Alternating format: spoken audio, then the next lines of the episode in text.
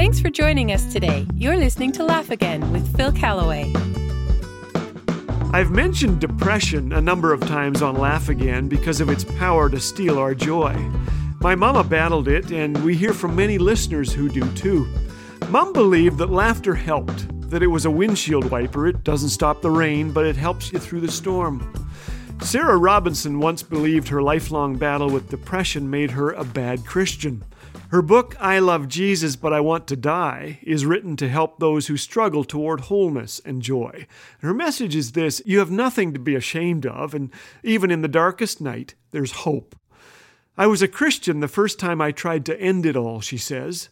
Through the years, she considered it, but never made an actual attempt until eight months after committing her life to Christ. Sarah had done all the right things, got baptized, went to church every time the doors were open, had good friends, attended youth group, read her Bible, prayed, and worshiped. But the depression deepened. She felt like a failure. Sarah is not alone. During the pandemic, a household pulse survey says that 4 in 10 adults experienced symptoms of anxiety or depressive disorder. 54% of young adults reported a 250% increase in suicidal thoughts. A Gallup poll claims that the very religious are less likely to be diagnosed with depression, but still, nearly one in six are. Sarah Robinson writes that she believed it was a spiritual problem. I felt that I had been walking with God long enough that I should have been better by now. Instead, she felt alone, unable to talk about it with anybody, lacking words for the pain.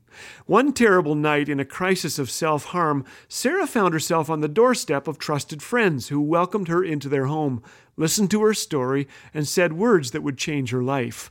We're not disappointed in you. We don't think less of you. Their acceptance gave her a glimpse of hope and began what she calls a long, slow journey to wholeness.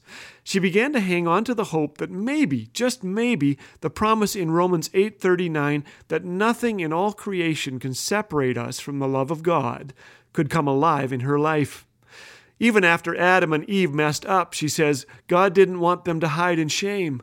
He wanted them to come close to Him, to bring their brokenness to Him. I was a Christian for five years, she writes, before I believed God really loved me. When I'm drowning in the darkness, Sarah says, aching with indescribable pain, I don't need to hear that if I just pray or read my Bible, God will heal me. I need to know deep in my bones that being a Christian doesn't automatically make me better, and that it's not supposed to. Jesus promised that we would experience trouble, and that means there is nothing wrong with us when we struggle in the darkness. When shame gripped me, I needed to hear that God wouldn't leave me, and He was no less present in my pain than in the triumphs of others. I'll repeat that. I needed to hear that God wouldn't leave me, and He was no less present in my pain than in the triumphs of others. Years of wrestling with depression, self harm, and suicidal thoughts, she says, have taught me that sometimes the greater victory of faith is learning to walk with Jesus when suffering remains. Maybe you too would say, I love Jesus, but I hurt. I have questions. I don't understand. I feel hopeless. Would you keep pressing on? Keep asking those questions? On an upcoming Laugh Again, we're going to hear more of Sarah's amazing journey and the hope that came in time.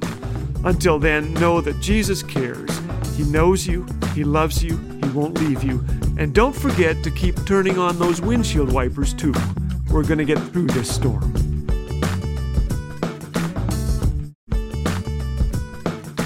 These days, there's no shortage of bad news, but here at Laugh Again, our hope is to share the good news.